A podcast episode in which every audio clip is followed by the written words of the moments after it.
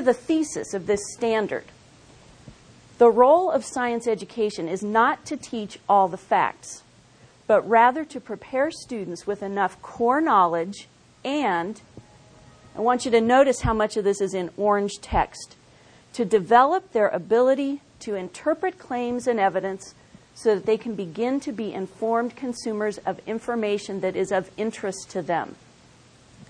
Notice that, in my mind, more than half of the emphasis of the science standard uh, revision is on process, not on content. Now, I think that's an interesting point. So, my question would be how are we doing with that? How are we doing with process? Well, I'm going to go where I go for most of my social commentary, and that is Calvin and Hobbes.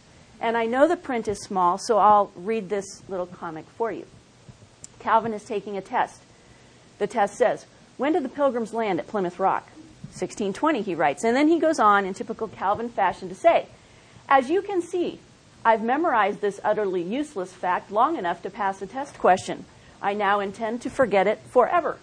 You've taught me nothing except how to cynically manipulate the system. Congratulations. And then, with his little grin, they say the satisfaction of teaching makes up for the lousy pay. A lot of people will say the problem with science education is that pedagogically, all we do is we teach facts. We recite, they memorize, they spit them back, they forget them, that's it, that's our problem. And I'm not going to say that that's not perhaps part of the problem. But I don't think it's the whole problem. And I think we're missing a really important piece, and that's what I want to talk a little bit about. Um, I don't know how many in the room are familiar with the Washington Post. I happen to be from Virginia, so I'm very familiar with the Washington Post. June 27th of this year, there was an op ed piece entitled, Not Blinded by Science, but Ideology.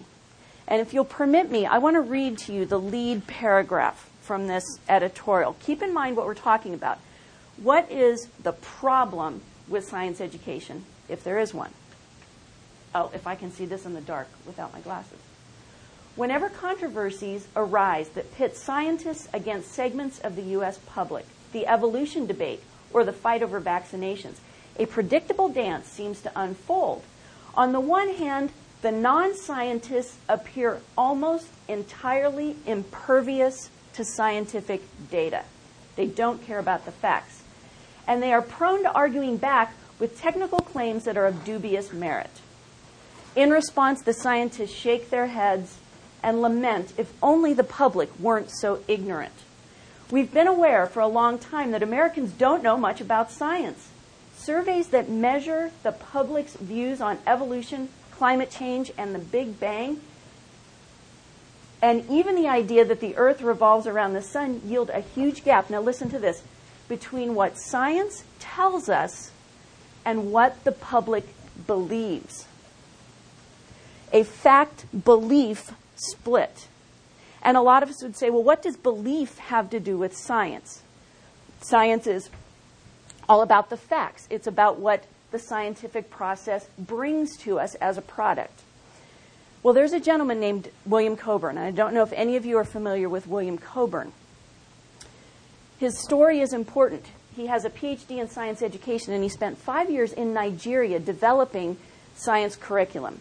And he realized very quickly that cultural traditions of nomadic groups made a big difference in how they learned science. And in fact, he went so far as to dedicate the rest of his professional career to investigating science as a second culture. I want to show you, uh, forgive the long quote, I'll read it and then things get quicker. This is by William Cobern. Science educators are often at a loss to explain why some students fail to develop orthodox scientific conceptions even after the best of instruction. It is not that the students fail to understand what is being taught, that is, comprehension. They simply do not believe. He calls this comprehension without apprehension. And if you are a science educator, You are well familiar with this. He goes on to say, Thus, there are occasions when the careful epistemological explication of a concept, okay, your best teaching, is not sufficient to bring about learning. Instruction must also include a discussion of the metaphysical foundations that support epistemology. So, my question today is this Should we be teaching courses about science itself as opposed to scientific content? And should that kind of course be required? I think of civics, I think of government, right? We require civics in eighth grade, government in 12th grade. Why? Because we live in a democratic society and we believe it's important for students to understand the system that they're living within and how they should vote and why they should vote and those sorts of things. We don't ask them to memorize the 100 senators sitting in the building two and a half miles down the road. We don't ask them what is House Bill, you know, 63-82. We teach them process. And I find it really interesting that in science, a lot of times we don't do that. I think we try, and I think we embed it, and I think that's our goal. But I think we can do it better. And so, what I'd like to talk about is a course that I teach, and it's a course about science. And I want to give you a very quick overview of it. I don't know how much time I have left. Three? You're kidding. Okay, it's going to be a super quick overview. I break it into four units. The first two are the most important. Okay, we teach we me the presuppositions, the purpose, and the nature of science. Now you can see these: the cultural context of science, the content, the integration of faith and science. Yes, I teach at a biblical university. I can't do without this last one. I think in a secular setting, this is also appropriate, and we can talk a lot more about that later. Let's hit this presupposition idea. Presuppositions, you all have them, I have them. And if you've never heard of them or talked about them, then you haven't really talked a lot about worldview. Worldviews are based on presuppositions, and they are basic, foundational assumptions about the world, but you rarely talk about them, you rarely articulate them, you rarely examine them, and you almost never prove them because we understand prove is really not the word that we use. Okay? When we talk in science about this presupposition, I ask the students to try to come up with these on their own. It's hysterical. They have no idea. They don't even know their own presuppositions. The natural world operates according to consistent, regular, universal interactions between matter and energy. Think about that. This last one is questionable now, right? Relativity, quantum mechanics sort of does away with universal. Why should this be so? Science is predicated upon this presupposition and many others. Can I tell you, for a Christian student to put this on the wall and to say to them, why should this be? What do all of them say? God made it. He is consistent. It displays Him as creator. Suddenly, they're looking at science with this one idea in a whole new way. It's not my enemy. It's not out to disprove God, my word. It's based on something that flows from my biblical theology. We talk about purpose. We diffuse a lot of myths here. Okay? If I hear from my students after our first time together, evolution is just a theory, they're invited to walk out the back door. Okay? We, we don't do that. We talk about the nature of science, what science is and what scientists are. This needs a lot more explanation, and I probably now have one and a half minutes. There's a ton of research literature on this, and it's also in a paper, which I would be happy to give you. Okay? This is basically the sociology of science. How do scientists do their work? When students realize that science is not absolute, it's okay for a scientist to revise a theory or change their mind. Suddenly, their understanding of science changes Okay. the cultural context of science. Is science influenced by culture and does it impact culture? Absolutely. Now, these are some of the examples that we use, the obvious one, but some that are subtle. We deal with pseudoscience, we deal with unethical methodologies as a result of cultural constraints on what we expect you to find. Could the Tuskegee study have been done on white men for 42 years? Probably not. And if you don't know what the Tuskegee study is, African American men who had syphilis were knowingly not treated, although they didn't know it, just to see how syphilis would run its course. Okay? We look at modern examples. We look at the content. Now, notice this is not just a philosophy of science class. This is not just a sociology class. This is not just an overview class, although I pick, I pick topics pers- um, on purpose because they're going to rock a Christian kid's world. Okay? We talk about the Big Bang. Periodic law doesn't rock their world too much, but it's fascinating. Okay? Plate tectonics. Then we hit faith and science, and we hit these in an interdisciplinary way. Interpretations of Genesis, Bible props come in. Um, scientific evidence for an old earth, that's me. Paleoanthropology, that's our anthropology prof. Again, theology profs. Okay? This is in a science class. Notice what we're doing. We're getting at the fundamental presuppositions, the philosophy. We're getting at the belief part. Why can you learn it but not believe it? Because you don't understand it, science, as a process, as a methodology for learning. You don't understand it. You just know a bunch of facts. And they don't make sense in your worldview, so let's help them make sense in your worldview. Does it work? Yes. All the statistics are in a paper, which I'd be happy to give you if you would like to see it. Statistically significant changes occur in the student's understanding of the nature of science, it increases. Their affective attitudes towards science, they become more positive. These are statistically significant findings. Pre and post testing students in this course. this is not one that I bring before our provost or board, um, sometimes, unless they really ask.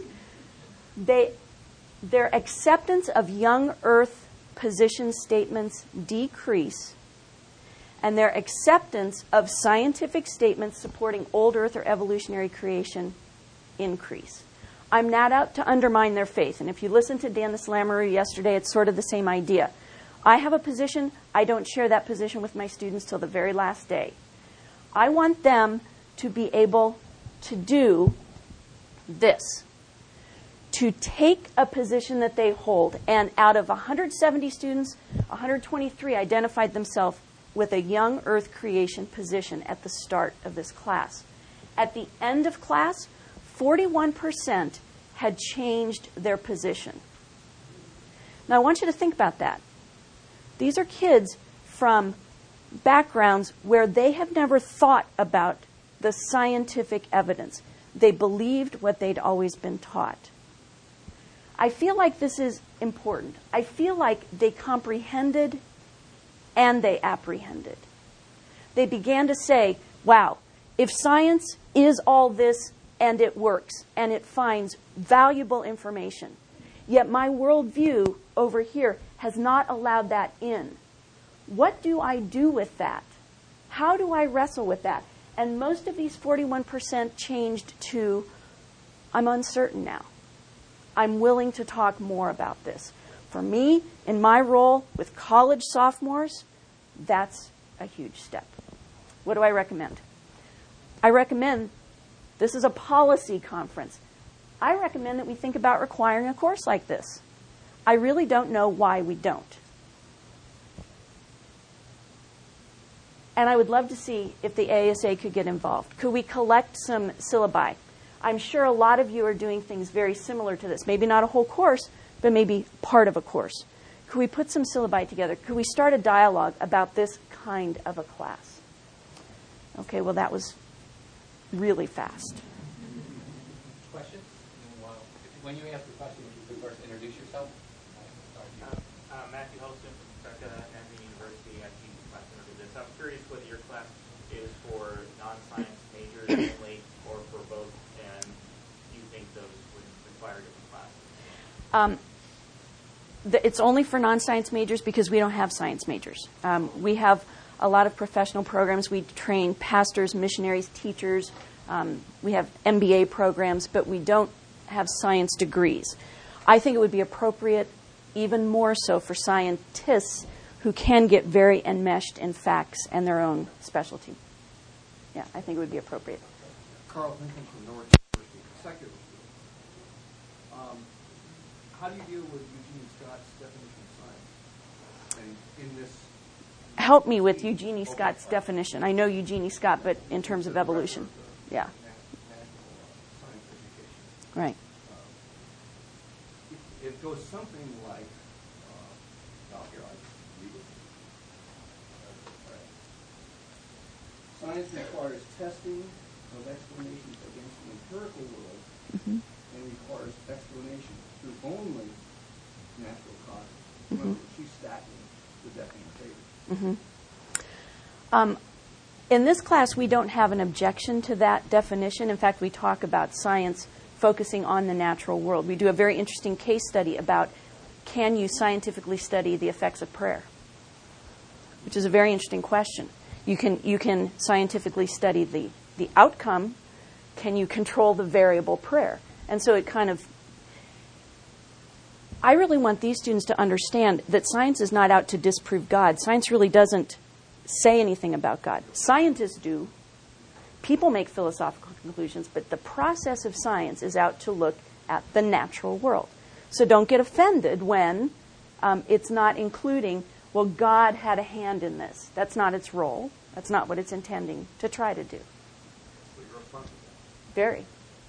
And it helps them. Yeah, uh, Ted Davis, story. Uh, Comment, uh, well, two comments, numbers real quick. Bill Cobern, Mhm. he's an ASA member, uh, long, long time, thirty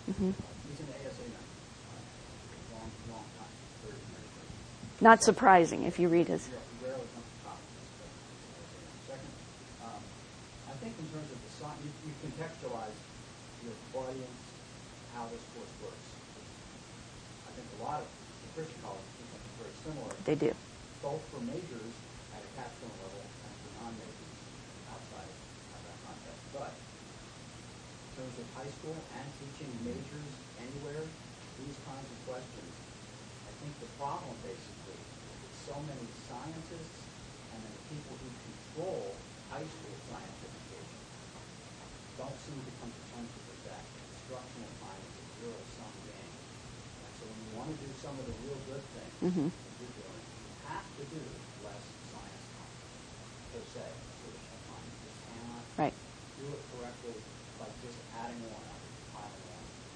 So uh, I think this is a decision that only the science professionals can ultimately make. People in the sciences, teaching it. Are you going to advise your senior student to take that 19th course related to your discipline or major, or that one course that might not be as cool? That's the bottom line question. That you go out, believe these things, buy into it in practice, taking a little bit of your own content field out of that education that you're students. Yeah. That's what I I I agree. It is an issue, right? And that's that's why I would love to see this become something we do apart from trying to squeeze it in with content. So, I I agree. Thank you very much. Thank you. If you're leaving this session, we'd like to do so quickly, and uh, because we're going to move right into the next one, and we hope you'll stay with us. There's a long body of literature about this, by the way, in regards to K-12 education, nature and history of science